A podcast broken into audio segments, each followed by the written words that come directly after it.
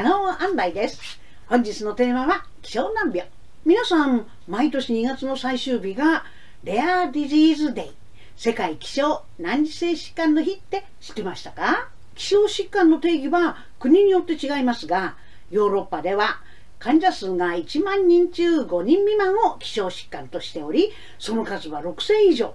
総患者数3億人と言われています。日本では希少疾病用医薬品の指定制度により患者数5万人以下の疾患を希少疾病と呼んでいます。ただ実のところ希少難病の多くは超希少疾患であり患者数は100万人に1人程度。国内患者数100人未満の希少難病も少なくありません。女の子だけの難病と言われるレッド症候群は X 染色体上の遺伝子異常が原因の難病。国内推定患者数は約5000人。20歳以下の患者数は約1020人でそのほとんどが女の子です。X 染色体上にある CDKL5 遺伝子の欠損が原因の CDKL5 欠損症。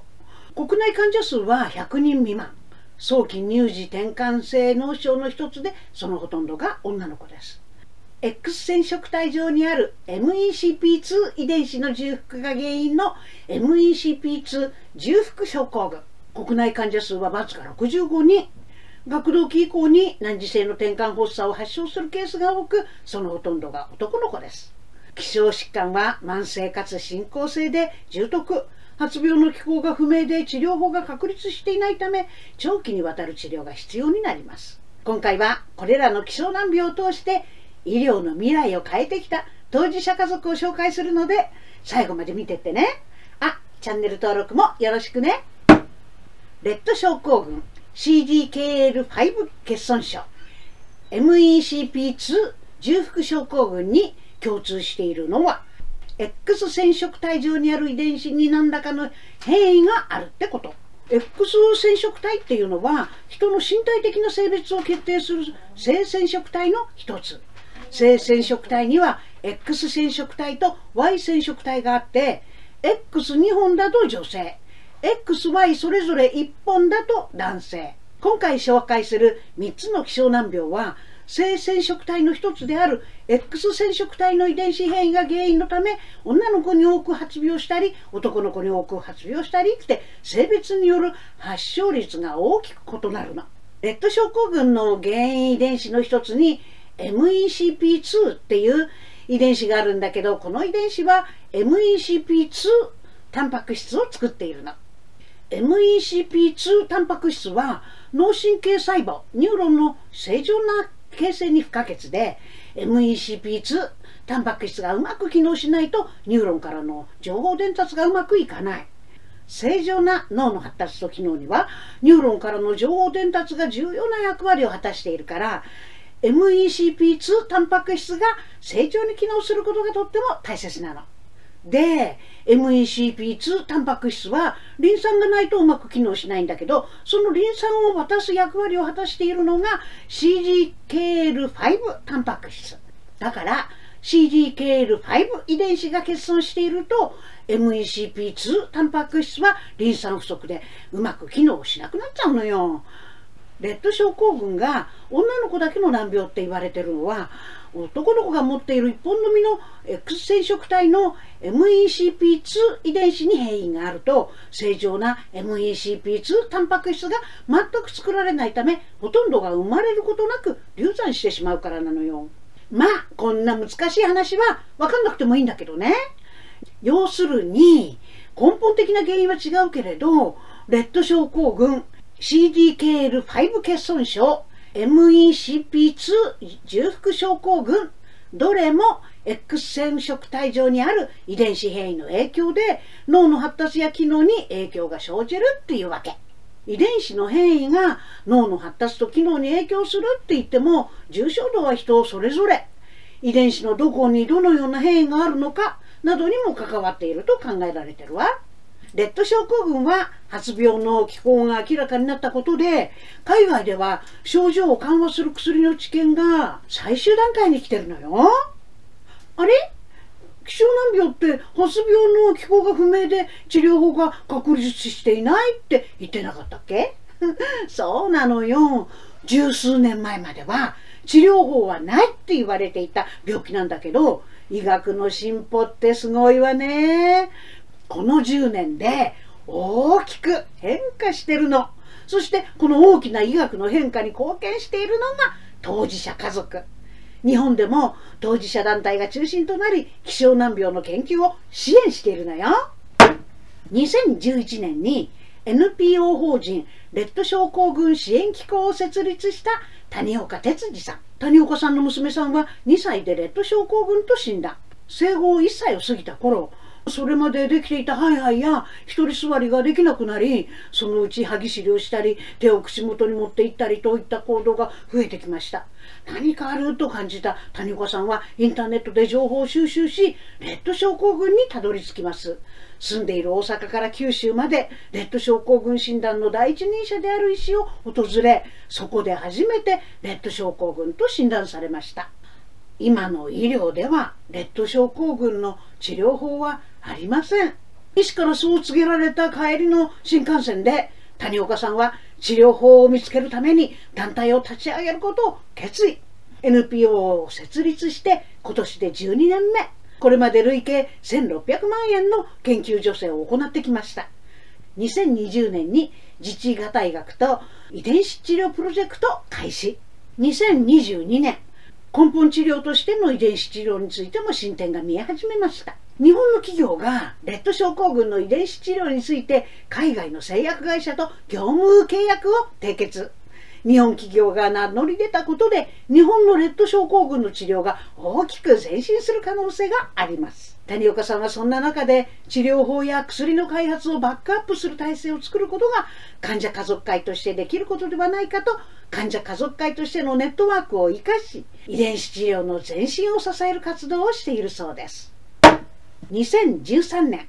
全国から集まった CDKL5 欠損症の子供の12家族で患者家族会ラブハンズを発足した発起人の田中しおりさん。最初は自分の子供と同じ病気のお子さんやご家族が国内にもいるだろうかと探し始めたことがきっかけだったそうです。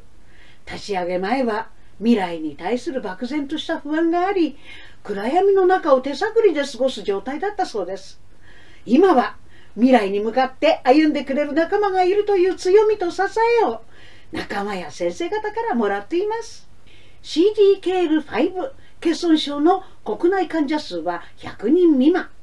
海外の報告では4万から6万人に1人の頻度で生まれているとされています。CDKL5 欠損症の特徴は生後6ヶ月以内に始まる難治性転換、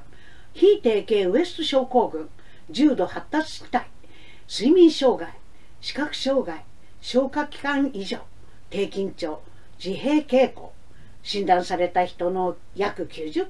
は女性であることが分かっています。患者数の少なさからなかなか研究が発展しなかった状況は変わりつつあるそうです。欧米では薬が開発されたり、研究のための財団が発足されていたり、2020年 WHO の国際疾病分類に CDKL5 遺伝子欠損症のコードが新たに割り当てられました。日本ではまだ CDKL5 欠損症は指定難病には入っていません。取得に向けての動きはありますが、現時点ではレッド症候群の非定型として指定難病及び小児慢性特定疾病の対象疾患となっています。2016年同じ思いを持ったお母さんたち6人で MECP2 重複症候群患者家族会を立ち上げた川越直美さん川越さんの息子さんが MECP2 重複症候群と診断されたのは2歳半の頃その前から何かおかしいと医師に訴えていたもののなかなか診断には至らず確定診断まで約2年半かかりました。家族会の中には確定診断まで30年という長い時間を要した方もいるそうです。国内患者数はわずか65人。患者のほとんどが男の子で海外の報告によると発症率は出生男児10万人に1人。MECP2 重複症候群は診断につながるような明らかな症状がないことが特徴です。感染症に弱いミルクを大量に吐くといった症状はこの疾患を持っていないお子さんにも見られます。難治性転換が特徴的な症状としてありますがこれは幼児期以降に現れるため早期診断が難しいのです。患者家族会の活動により2019年に小児慢性特定疾病に追加。2022年 MECP2 重複症候群の遺伝子検査が保険適用となりました。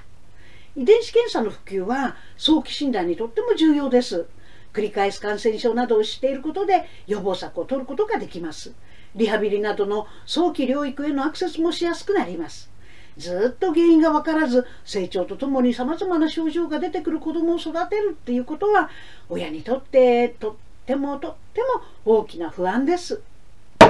他にも遺伝子変異が原因で難治性転換を発症する超希少難病はあります。感情14番染色体症候群紙飛行機の会という患者家族会があり確認済み患者数は15名。非劣等症候群の FOXG1 症候群。FEXG1 症候群患者家族会は16家族が参加しています。この動画で私が皆さんに伝えたいことは一つ。知ってほしいの。この希少難病と共に暮らしている患者家族がいるってこと。知ってほしいの。女の子の難病レッド症候群のこと。知ってほしいの。CDKL5 遺伝子欠損症や MECP2 遺伝子重複症候群のこと。感情14番染色体症候群 FOXG1 症候群のこと。希少難病の72%は遺伝子性の疾患。そして遺伝子性の希少難病の7割が小児発症なの。遺伝子の突然変異は全ての人に平等に生じる現象。いつどこで生じるかは人それぞれなんだから。希少疾患は医療関係者の中でも認知度が低く見逃されることも少なくありません。多くの方に希少疾患を知っていただくことで研究が進み治療の扉が開かれます。この動画では伝えきれないことがたくさんあります。概要欄にリンクを掲載しておきますのでぜひ見ていただきたいのです。医療の進歩に貢献しているのは医師や研究者だけではありません。医療の未来を変えていけるのは当事者とその家族なのです。最後にラブハンズ CDKL5 ジャパンパンフレットからの引用を紹介させていただきます。遺伝子の欠損により難治性転換や重度の発達体に苦しんでいる子どもたちがいます。歩くこと言語を獲得すること発作のない日を送ること治療法のないこの病気にとってそんな当たり前のことができない子どもたちがいます。普通の暮らしをさせてあげたい。多くの方にこの病気を知っていただくことで治療の扉が開かれ私たちの思いが叶うことを願っています。今回は希少難病についておしゃべりをしたんですがいかがでしたか？この動画が分かりやすかったよかったって思ったらグッドボタンを押してくださいね。コメント欄への感想や質問も大歓迎です。動画を作る励みにもなりますのでチャンネル登録していただけるとすごく嬉しいです。本日のまとめ。一つ希少難病の子供たちとその家族が一生懸命生きてること知ってほしい。多くの人に知ってもらうことで治療の扉が開かれる。